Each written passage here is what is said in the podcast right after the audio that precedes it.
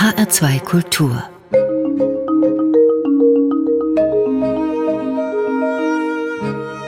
Doppelkopf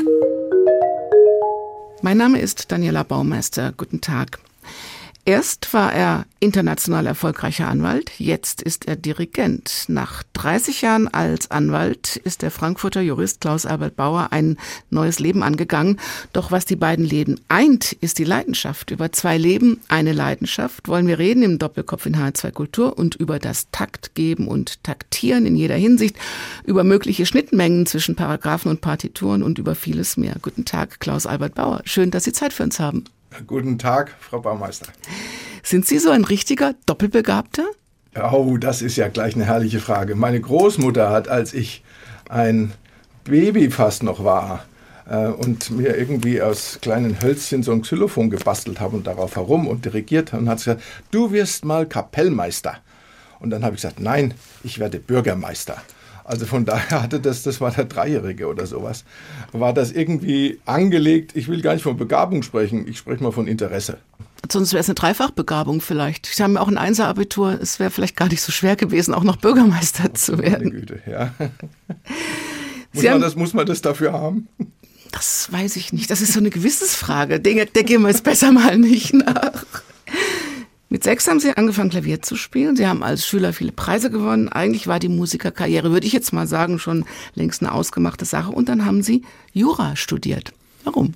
Ach, ich habe äh, mir Rat geholt damals und irgendein weiser Mensch hat mir mal gesagt, du könntest Musik machen, aber du solltest es nur studieren und, und wirklich betreiben, voll hauptberuflich, äh, wenn du ohne das nicht leben könntest. Das also absolut erforderlich wäre. Und das konnte ich nicht mit Ja beantworten. Ich hatte breit gespannte Interessen für viele andere Dinge. Wusste gar noch nicht, als, ähm, als ich angefangen habe zu studieren, wusste noch nicht, was ich machen wollte. Und da war Jura ein geeignetes Fach, wo man sich später noch entscheiden konnte. Kann es sein, dass Sie die Musik da schon so vermisst haben, dass Sie dann gleich doch noch mal was parallel gelernt haben, nämlich das Dirigieren? Äh, naja, das habe ich dann gemerkt nach dem ersten Staatsexamen, da wurde, wurde dann der Druck größer. Und dann habe ich in der Tat einen Versuch gemacht und bin an die äh, Musikhochschule Stuttgart gegangen. Ich habe in Tübingen mein erstes Staatsexamen gemacht und Stuttgart war nicht weit. Und dann habe ich eigentlich dort, äh, ich hatte eine Klavierausbildung und wollte eigentlich Klavier studieren. Und die haben mich dann äh, da eingeladen und haben gesagt, ja, alles lieb und gut, aber die Wartezeit wäre unendlich lange. Aber ich könnte es ja mal probieren, bei der Kapellmeister, so hieß das, Kapellmeisterklasse, eine Aufnahmeprüfung zu machen. Das ist halt zwar schwer, aber ich könnte es ja versuchen. Und ich habe mich riesig gefreut. Äh, die haben mich genommen. Und dann war ich an der Musikhochschule Stuttgart bei Thomas Unger in der Kapellmeisterklasse. War es schwer? Ich sage jetzt was Überraschendes. Es war vor allem nicht immer schön, weil wir kein Orchester hatten, sondern wir haben im Trockenen gelernt. Das ist ja schwierig, oder? Ja, ja, das ist nicht so dankbar. Das ist nicht dankbar, weil das ist ja das, das Herrliche als Dirigent, wenn man dann wirklich Musik möglich macht. Wenn man Musik möglich macht mit tollen Leuten, die äh, wunderbar spielen, viel besser als man das selbst könnte.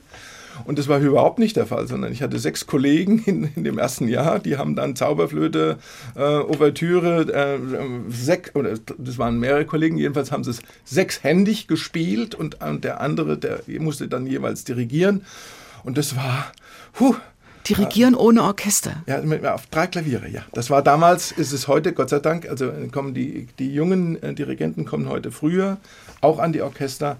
Und es ist natürlich ein anstrengendes Studium und mit vielen Nebenfächern und allem. Es ist nicht nur Learning by Doing, ja. Und wo ist der Unterschied, ein Orchester zu spielen und ein Klavier zu spielen? Sie stellen Fragen. Das ist eigentlich überhaupt nicht vergleichbar. Ein Orchester zu spielen und ein Klavier zu spielen. Also das fängt ja damit an, dass wenn man ein Instrument spielt, dass man sich auf jeden Takt, auf jede Fingerbewegung ein Leben lang vorbereitet. Ein Instrumentalist äh, hat eine ganz andere Herangehensweise und auch, also wer heute ein, ein Beethoven-Klavierkonzert spielt, der beschäftigt sich Monate Jahre seines Lebens mit diesem Klavierkonzert als Pianist. Und ein Dirigent hat typischerweise ein breites Repertoire in allen möglichen äh, Genres und geht gar nicht so ins, ins Technische, Also ich kann es überhaupt nicht vergleichen, also Mhm. wie man als Dirigent und als Pianist spielt. Kann es nicht vergleichen. Das ist aber eine schöne Antwort auf eine merkwürdige Frage, weil ich, das war mir gar nicht so klar. Ich dachte, man steht dann da oben und dann hat man im Grunde ja, man muss ja auch Töne erzeugen und muss gucken, dass die leidenschaftlich rüberkommen, sind nur mehr, weil es Sie haben eine Menschen. Klangvorstellung. Sie haben eine Klangvorstellung. Sag mal, der Ausgangspunkt ist ja, das ist bei beiden gleich, ist die Komposition. Und man versucht sowohl als Pianist als auch als Dirigent die Musik entstehen zu lassen. Das ist ja eigentlich das. Man versucht etwas zu tun, dann kommen Klänge in die Welt und man versucht Musik entstehen zu lassen. Und in der Probe mit dem Orchester versuchen sie dann aus dieser, aus, aus dieser Gruppe mit denen zu arbeiten. Das ist ja nicht das, das eigentliche Spielen, sondern es ist die Arbeit in der Woche vorher. Sie kriegen also typischerweise vier oder fünf Proben mit einem Orchester und dann haben sie Zeit mit denen, die kennen die Stücke schon vorher und mit denen dann das Stück so weit zu erarbeiten, dass die Klangvorstellung, die sich wiederum orientiert an dem, was der Komponist geschrieben hat, dass die möglichst realisiert wird. Über das Dirigieren werden wir noch sprechen in dieser Sendung. Sie sind dann nicht beim Dirigieren geblieben. Sie sind dann doch gleich in den Anwaltsalltag eingestiegen, der bei Ihnen sehr erfolgreich dann war, die nächsten Jahrzehnte. Ja, das ist eine Geschichte. Ich habe dann, ähm, äh, also in Stuttgart, das war, ich habe hab viel gelernt und das hat mir auch, auch schon auch gefallen, aber es war ein bisschen trocken. Und dann hatte ich einen Traum und äh, damals der Traum, der hieß Leonard Bernstein. Das war alles noch vor dem Internet. Und dann habe ich irgendwie gedacht, wo ist der? Der ist in den USA und ich wollte da wahnsinnig gerne hin. Und dann habe ich ein Stipendium bekommen als Jurist. Ein Stipendium äh, und konnte mir damals aussuchen, Harvard oder Columbia. Das sind beides äh, schöne äh, Universitäten, wo man Masterstudiengänge machen konnte. Und ich habe dann Columbia, das ist in New York, gewählt, weil ich die Hoffnung hatte, da laufe ich dann dem Lenny Bernstein über den Weg. Und Oh. hat's geklappt? Es hat überhaupt nicht geklappt. Er war nämlich in Boston. Dann wäre Harvard besser gewesen. Was ich aber damals wirklich nicht wusste, als ich abfuhr. Ja. Und Sie haben es dann nicht in Boston noch probiert? Äh, nee, ich bin dann in New York geblieben. Ich habe in, in New York mein Studium, das war wieder rein juristisch, habe aber da Glück gehabt. Im, ich war in einer, einem Studentenwohnheim gewohnt. Das war das International House, herrliches Jahr. International House of New York. Und gegenüber war die Manhattan School of Music. Und da hatten wir viel Kontakt mit den Musikstudenten. Und aus dem Ensemble haben wir dann gegründet äh, das International House Chamber Orchestra. Und das war sozusagen mein erstes Orchester. Und wir haben dann regelmäßig bei irgendwelchen Festivities haben wir dann Musik gemacht. So fing es an. Musik haben Sie mitgebracht von Lenny, von Leonard Bernstein. Ja, Lenny ist eine, das zieht sich immer wieder durch. Ich habe eines der schönsten Konzerte und, und bewegendsten Konzerte in meinem Leben, habe ich gehört, als, als Lenny Bernstein, äh, wann war das, 1989 im Dezember, also nach dem Mauerfall, war dann äh, die äh, Freiheit schöner Götterfunke, als dann die Mauer um das Brandenburger Tor äh, noch mit diesen kleinen Hammer und Meißeln dann aufgebrochen wurde. Und da habe ich ihn erlebt äh, in, mit diesem herrlichen Konzert im, im Berliner Konzerthaus. Äh, das war dann Lenny. Und dann hatte ich auch Gelegenheit, ihn kennenzulernen und das war wunderbar. Und wir hören jetzt die Wiener Philharmoniker mit Mit Lenny Bernstein und das ist das Divertimento von Bernstein und die ersten zwei Sätze daraus. Sonnets and Tuckets and Waltz. So ist es.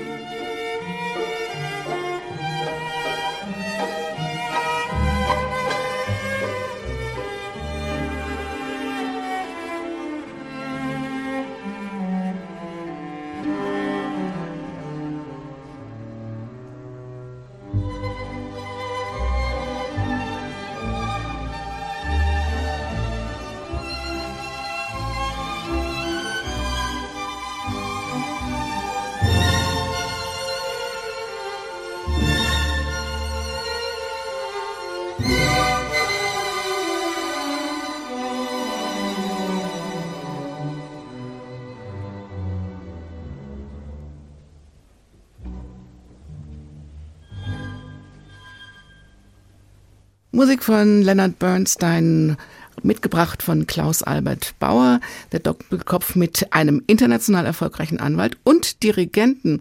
Herr Bauer, zwei Seelen in einer Brust, sind die immer im Gleichklang bei Ihnen? Das eine Leben als Jurist, das andere Leben als Dirigent, aber immer auch schon in den letzten Jahrzehnten Schnittmengen. Haben die zwei Seelen sich immer vertragen? Ich sehe jedenfalls keinen Konflikt. Das, das, das ist kein das ist kein Widerspruch. Für mich, ich habe äh, mit Leidenschaft äh, und großer Freude äh, war ich Anwalt äh, in den, all den Stationen, die ich da gemacht habe, habe das genossen.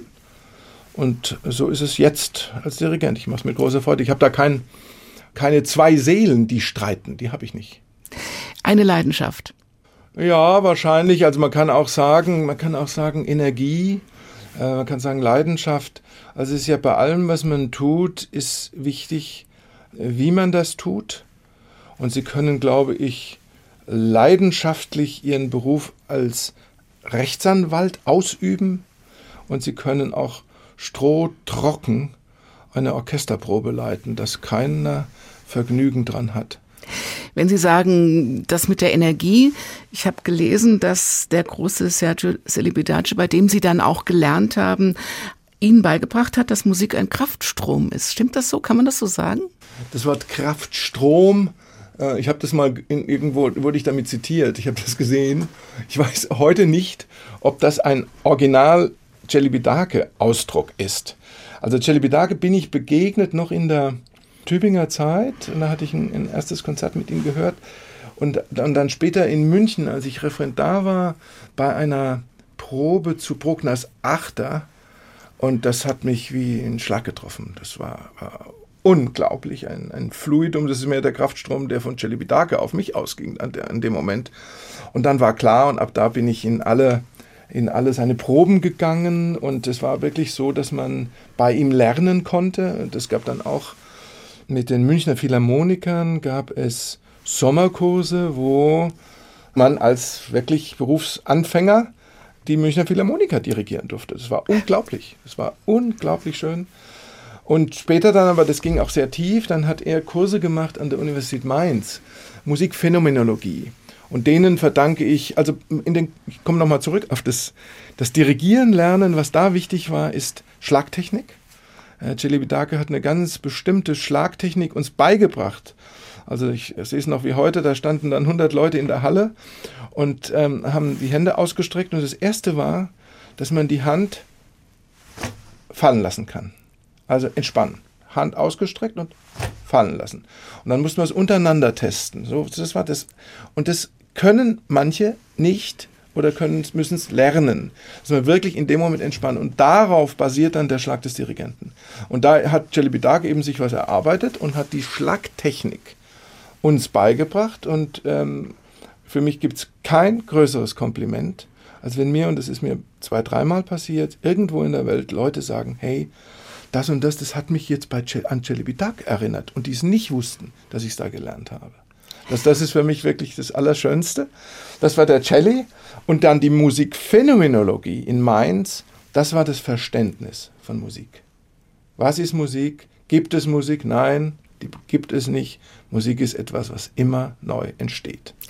Ist das denn etwas, was beim bei der Juristerei auch hilft? Also wenn man das ist loslassen, das Hände fallen lassen, wenn man das körperlich gelernt hat, wenn man das Takt geben im übertragenen Sinn auch auf eine andere Profession ja. überträgt. Netter Geht das? Versuch, aber ich glaube, ich glaube, dass die. Ich versuch's halt. Dass, dass, wenn man auf der Bühne ist, dann hat man ja diese, diese äußere, eine ganz bestimmte Performance-Situation. Ja, man hat eine eine Anspannung, eine Aufregung und muss dann alles vergessen und dann entstehen lassen.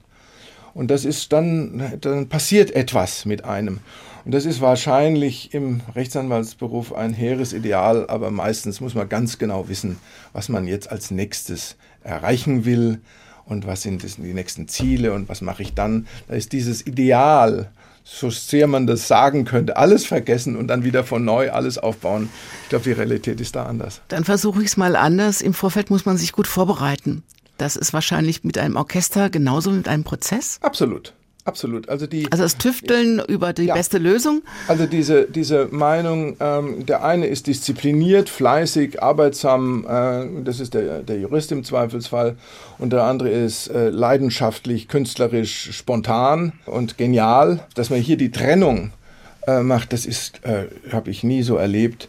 Also die, die Musik ist harte Arbeit, das ist äh, wahrscheinlich 95 Prozent dessen, äh, was es ausmacht, sieht man nicht. Das ist wirklich, man muss nur einem Pianisten beim Üben eines Trillers zuhören. Ich habe das mal eine Stunde gemacht, und zwar von einem großen Meister seines Fachs. Der hat sich vorbereitet auf ein Konzert und hat eine Stunde Triller geübt. Und das war bewegend. So, und so ist es eben, äh, ohne Fleiß kein Preis.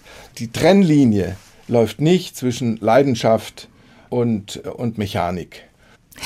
Aber die Schnittmenge zwischen Partituren und Paragraphen haben wir jetzt schon gefunden. Das ist eine nette Parallele, dass sie es, ähm, ich mag das Wort Interpretation aus bestimmten Gründen nicht so sehr. Jelly Mitake mochte es nicht, ich mag es jetzt auch nicht. Ähm, aber letztlich ist es so, man legt aus. Ja man, man, man hat einen Text, man hat einen, einen Notentext oder einen Gesetzestext und fragt sich dann, was wollte der Komponist oder was sagen uns diese Noten? Ja, was, wo geht's hin? Anfang, Ende, Energiefluss in der Musik. Und beim Gesetz ist es auch so. Das sind ja erstmal schwarz auf weiß Buchstaben, aber dann fängt man an, sich zu fragen, was heißt das? Sagt uns der Gesetzgeber, was will er, was ist das Ziel äh, einer bestimmten Regelung?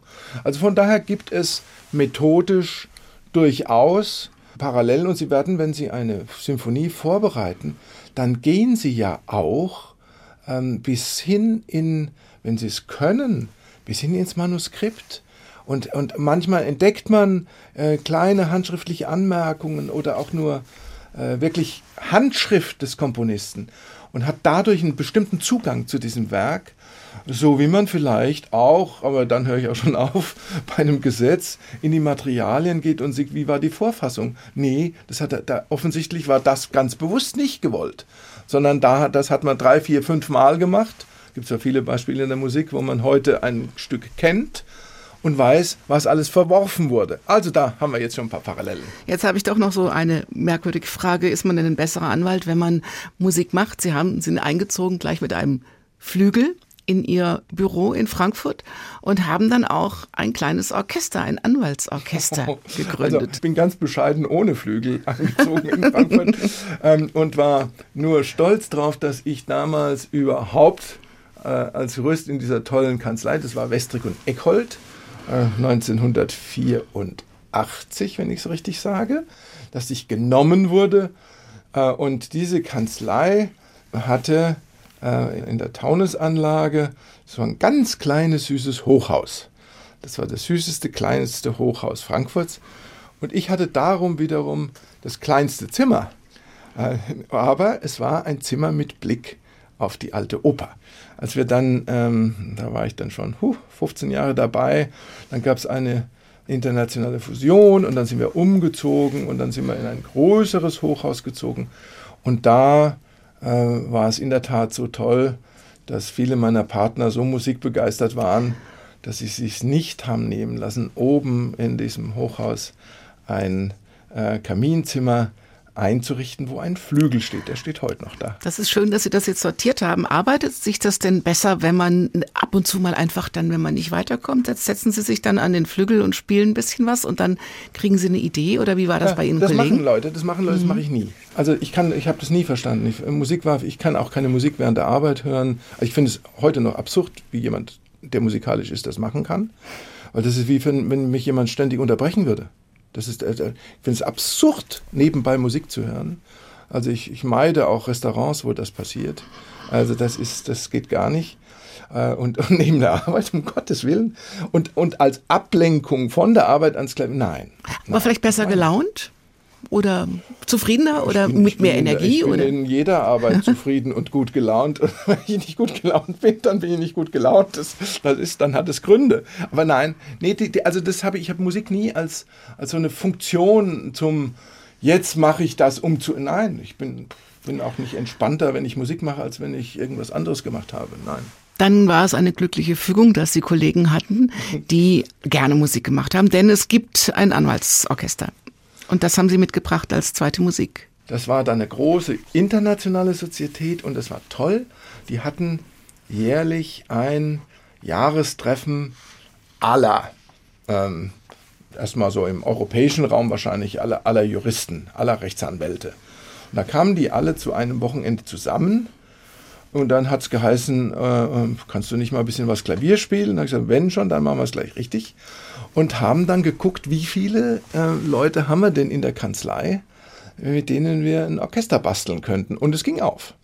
Äh, wir haben dann über die Jahre richtig auch größere Sachen gemacht. Und das war, wurde dann dezentral geprobt. Und dann bei dem Sozientreffen oder, oder Anwaltstreffen wurden diese Sachen dann aufgeführt. Freshfields Sinfonietta heißt das Orchester. So, so ist das. Und Sie ja. bringen den Karneval der Tiere auf die Bühne jetzt hier im Doppelkopf. Das ist äh, eine Liveaufnahme aus dem Frankfurter Zoologischen Garten. Ähm, ja, und da das Aquarium. Aquarium, wunderschönes kleines, ein Kleinort von Camille Saint-Saëns. Sie spielen oder Sie dirigieren? Ich dirigiere.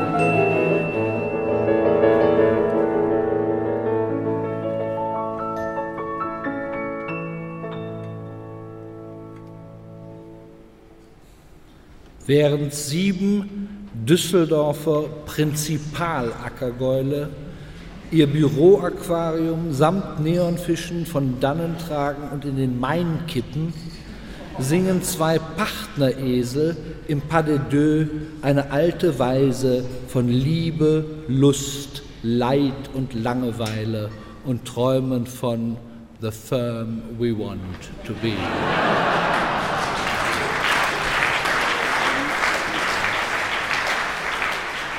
Der Doppelkopf in H2 Kultur, heute mit Klaus Albert Bauer und Daniela Baumeister.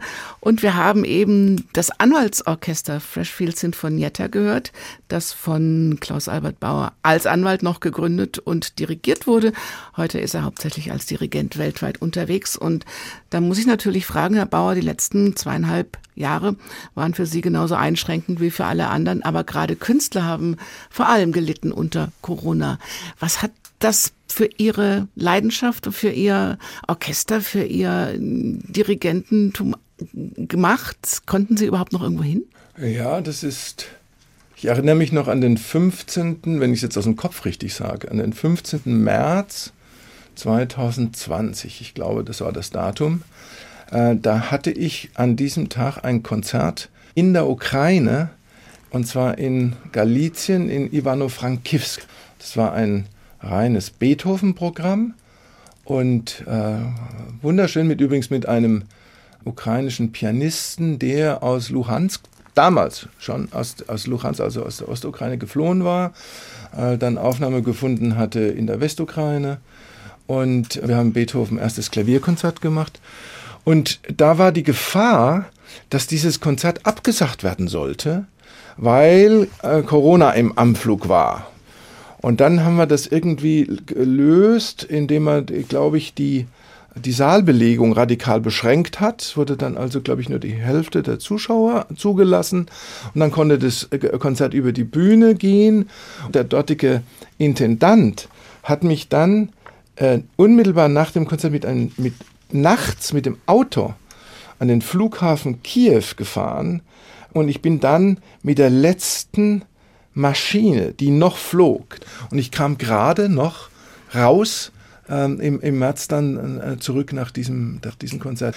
Und danach ist vieles ausgefallen. Gut, man hat natürlich die Möglichkeit, dann viel stu zu studieren. Und ähm, ich habe versucht, immer das Beste draus zu machen und mich eigentlich nicht äh, nur zu ärgern über das, was ausfällt, sondern dann äh, versucht, Formate zu entwickeln, die, die man noch machen konnte. Und eines, eines der schönen wirklich Beispiele war, wir haben dann mit Musikstudenten hier in Frankfurt, das waren äh, Live Music Now Stipendiaten und anderen Studenten, haben wir äh, eine Truppe gegründet, das hieß äh, Metamorphosenorchester.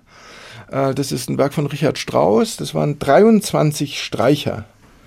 Und dann konnte man ein, in der Festeburgkirche ein Publikum machen mit 23 Leuten, die gegenüber saßen. Und, die, und dann saß sozusagen, hatte sozusagen jeder Violine 1 hatte einen Paten quasi im Publikum und der Kontrabass 3 hatte einen Paten im Publikum.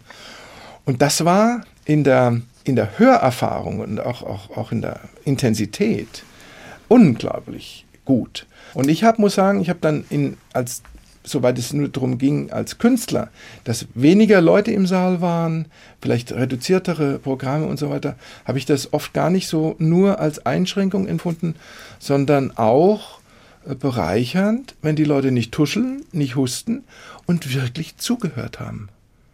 Und das, das, war, das war sehr intensiv in dieser Zeit. Man konnte sich ja sowas wie Corona nicht vorstellen, bevor es tatsächlich passiert ist. Es passierte bis dahin nur im Kino. Jetzt ist etwas passiert in einer Situation, die wir uns auch nicht vorstellen konnten und die bis vor kurzem undenkbar war, ein Krieg mitten in Europa. Sie kennen die Ukraine sehr gut, Sie kennen auch Russland sehr gut. Wie geht es Ihnen dabei? Der 24. Februar war also ein ungeheurer Schock erinnere mich noch genau, wie ich äh, am Morgen in mein iPhone schaue und sehe die Spiegel Online-Meldung mit einer Landkarte der Ukraine, die war gelb und dann waren rot Sternchen verteilt auf der ganzen Ukraine. Und ein Sternchen war in Ivano-Frankivsk, was ich gerade erwähnt hatte. Da, wo die Familie meiner Schwiegertochter wohnt, da wo ich das Konzert damals in, äh, da was ich gerade sagte, Beethoven-Programm hatte, und wo ich jetzt im April wieder gewesen wäre mit Brahms. So, mir hat ein Boden unter den Füßen weggezogen. Ich konnte mir das bis zum Tag vorher nicht vorstellen. Und es geht weiter. Es geht weiter. Es geht weiter. Ja. Sie arbeiten ja international. Wie geht das denn weiter, wenn man Musiker kennt oder mit Musikern arbeitet, die aus Kriegsparteien kommen? Können Menschen noch zusammen Kunst machen? Wie sehen Sie das? Ja, ein Beispiel war hier in Frankfurt. Ähm, äh, Sie haben ein Solidaritätskonzert gehabt für die Ukraine in der Paulskirche, wo ein ukrainischer Pianist und ein russischer Pianist zusammengespielt haben, Solidarität für die Ukraine. Also das ist mal das Allerwichtigste. Ich mache keine Trennung äh, zwischen äh, Künstlern, Musikern einer oder einer anderen Nationalität.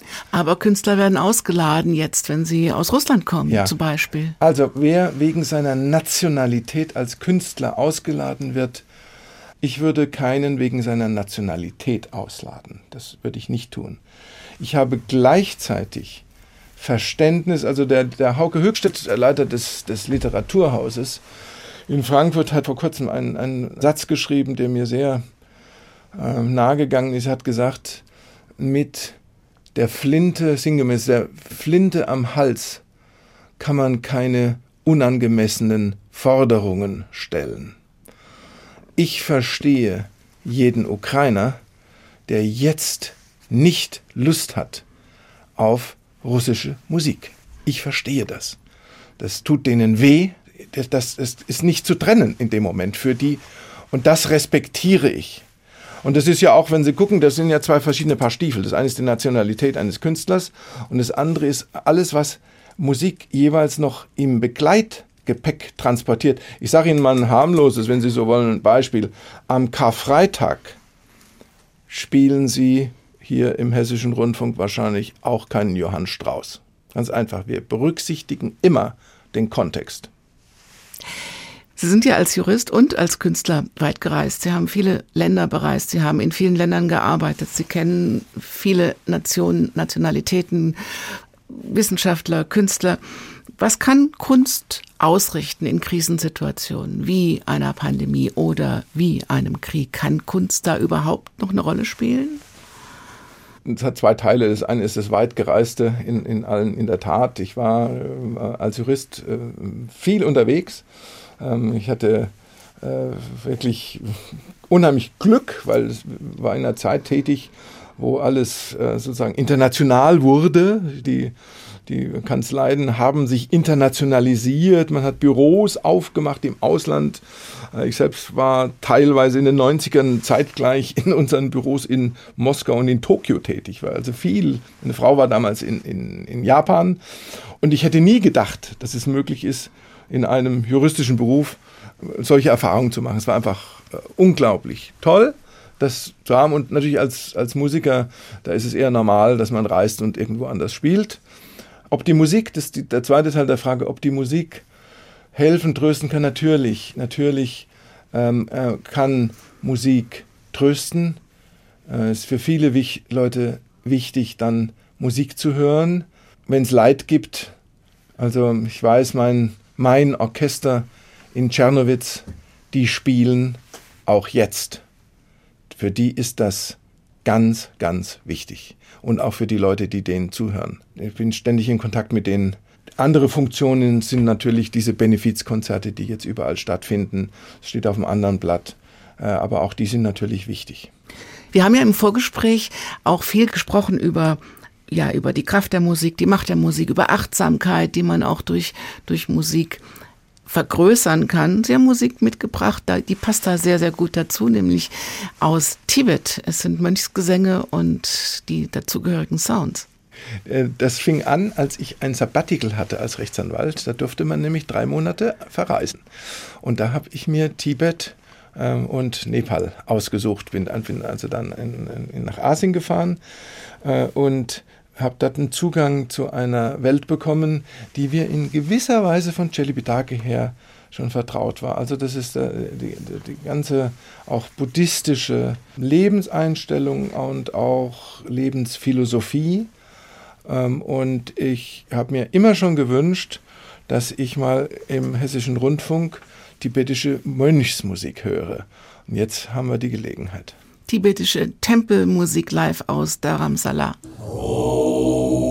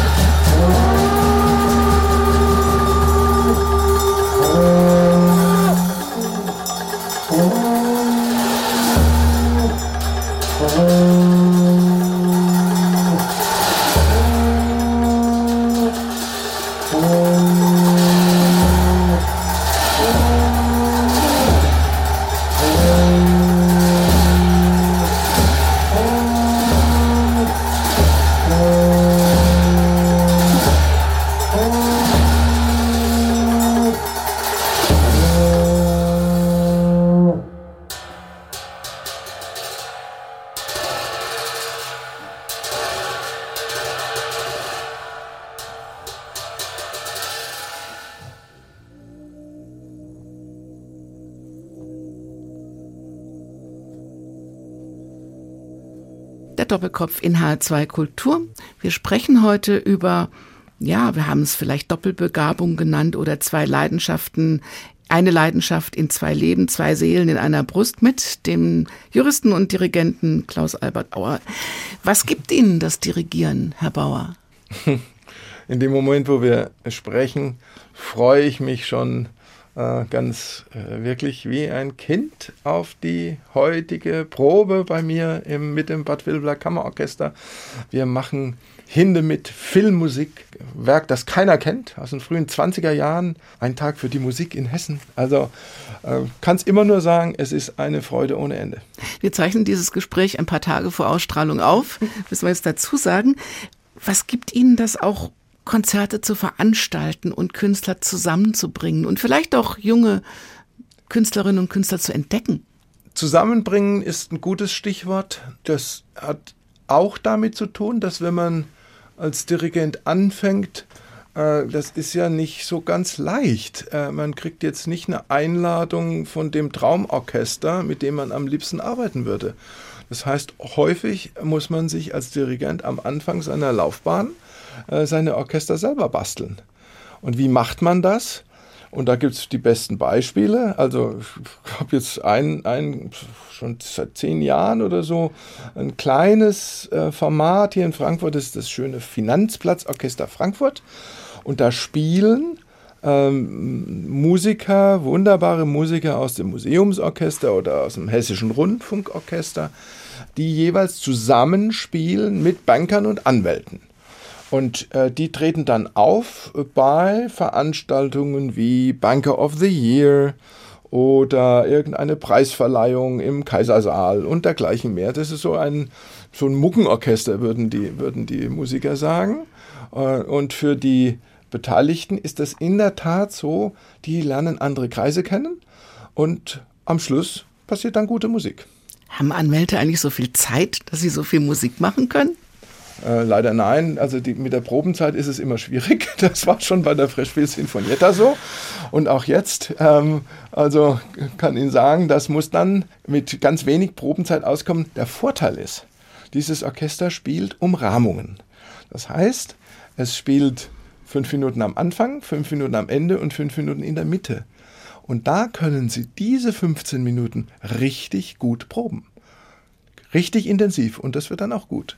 Also das ist schon seit Celibidache-Zeiten ähm, Proben, Proben, Proben. Celibidache hat ja auch gesagt, ein Vermittler zu sein und ein Ermöglicher zu sein, das ist großes Glück. Können Sie das so nachempfinden? Glück auf jeden Fall. Auf jeden Fall. Für einen selbst, wenn Musik entsteht, das ist wunderbar. Und wenn das ähm, in, im Bewusstsein der Leute, die das hören, ja, des Publikums entsteht, das ist ein großes Glück, das ist so. Sie machen ja viel, also künstlerischer Leiter des Bad Vilbert Kammerorchesters, dann dieses Finanzplatzorchester, was ich total klasse finde, wenn Sie das so erzählen. Förderung junger Musiker, Vorsitzender der Gesellschaft der Freunde der Alten Oper ist lang nicht alles. Jetzt gibt es auch noch ein Projekt, mein Lieblingsstück. Was verbirgt sich dahinter? Mein Lieblingsstück ist eine Reihe der Freunde der Alten Oper. Und bei der Alten Oper bin ich engagiert äh, seit Urzeiten äh, im Kuratorium und Vorstand der Freunde der Alten Oper. Was wir da machen ist, wir sammeln Geld für das Programm jetzt von Markus Fein im Haus der Alten Oper. Das hat jetzt sozusagen mit meinem Musikerdasein eigentlich gar nichts zu tun, sondern da versuche ich nur zu helfen, dass es in der Alten Oper gute Musik gibt und in dem Rahmen gibt es dann die Serie Mein Lieblingsstück, aber da habe ich eigentlich nur eine moderierende, was heißt nur, mit wem spreche ich? Also da habe ich eine moderierende, anmoderierende Rolle äh, und mache das auch gerne. Markus Fein ist der Intendant, der jetzt auch nach Corona die alte Oper neu positionieren will und braucht natürlich auch Leute wie Sie. Ja, ähm, er braucht vor allem Geld, ja. Kann man das so sagen, Musik berührt jeden, er muss sich nur öffnen? Also das Wort muss mag ich schon gar nicht. Ähm, berührt jeden, weiß ich nicht. Es ist auch, äh, es ist mehr eine Sache, glaube ich, der persönlichen Entwicklung. Ähm, wenn Sie offen sind, dann ähm, wird das, was an Sie herantritt, anders wahrgenommen. Und das Leben ist ein Prozess des sich Öffnens. Und wer Musik macht und Musik hört, hat, glaube ich, gute Hilfe auf dem Weg. Schönes Schlusswort für den Doppelkopf in HR2 Kultur. Sie wirken wie ein richtig glücklicher Mensch, stimmt das? Ich habe wirklich viel Glück im Leben gehabt. Das stimmt. Auch durch die Musik. Auch durch die Musik. Empfunden und empfangen. Großes Glück liegt für Sie auch im Norden und damit kommen wir zur letzten Musik, die Sie mitgebracht haben. Das ist jetzt Sibelius, ja. Also der Norden ist in meinem Leben eine wichtige Dimension. Äh, erstens kommt meine Frau aus Finnland. Zweitens äh, bin ich seit vielen Jahren bei Jorma Panula. Das ist ein Dirigierlehrer, dem ich viel verdanke, äh, wo ich nach wie vor und, und häufig äh, Masterclasses besuche. Äh, mit ganz jungen ähm, Studenten. Einer war vor kurzem hier im HR. Also es ist wirklich ein, ein, ja, ich bin der Älteste da in der Truppe, aber lerne mindestens so viel wie die Jungen. Also so viel kann ich sagen. Und äh, musikalisch habe ich, ja, Sibelius äh, bedeutet mir sehr viel. Ich habe, glaube ich, mein erstes Konzert in Czernowitz äh, mit der Philharmonie Czernowitz, den habe ich, äh, hab ich Finlandia gemacht auch mit hoher symbolischen Wirkung. Und ich habe auch in Bad Vilbel häufig mit diesem wunderbaren Bad Vilbeler Kammerorchester äh, die äh, verschiedene Sachen von Sibelius gemacht. Unter anderem haben wir Kulavo, ein großes Werk mit, mit dem äh, Vilbelmonte Chor aufgeführt. Sibelius liegt mir sehr am Herzen. Und wir haben jetzt äh, die siebte Symphonie, äh, die man nicht häufig bei uns hört, ein grandioses Werk. Wir können es, glaube ich, nicht ganz spielen. Und ich fürchte mich vor dem Moment, wo sie es abwürgen. Aber zumindest der Anfang wird original sein. Wir gucken, dass es so viel wie möglich übrig bleibt. Klaus Albert Bauer, vielen herzlichen Dank für den Besuch im Doppelkopf. War mir eine große Freude. Ich wünsche Ihnen alles Gute. Bleiben Sie gesund, zuversichtlich und leidenschaftlich. Ich danke Ihnen. In allem, was Sie machen. Mein Name ist Daniela Baumeister und der Doppelkopf geht zu Ende mit Musik von Jean Sibelius.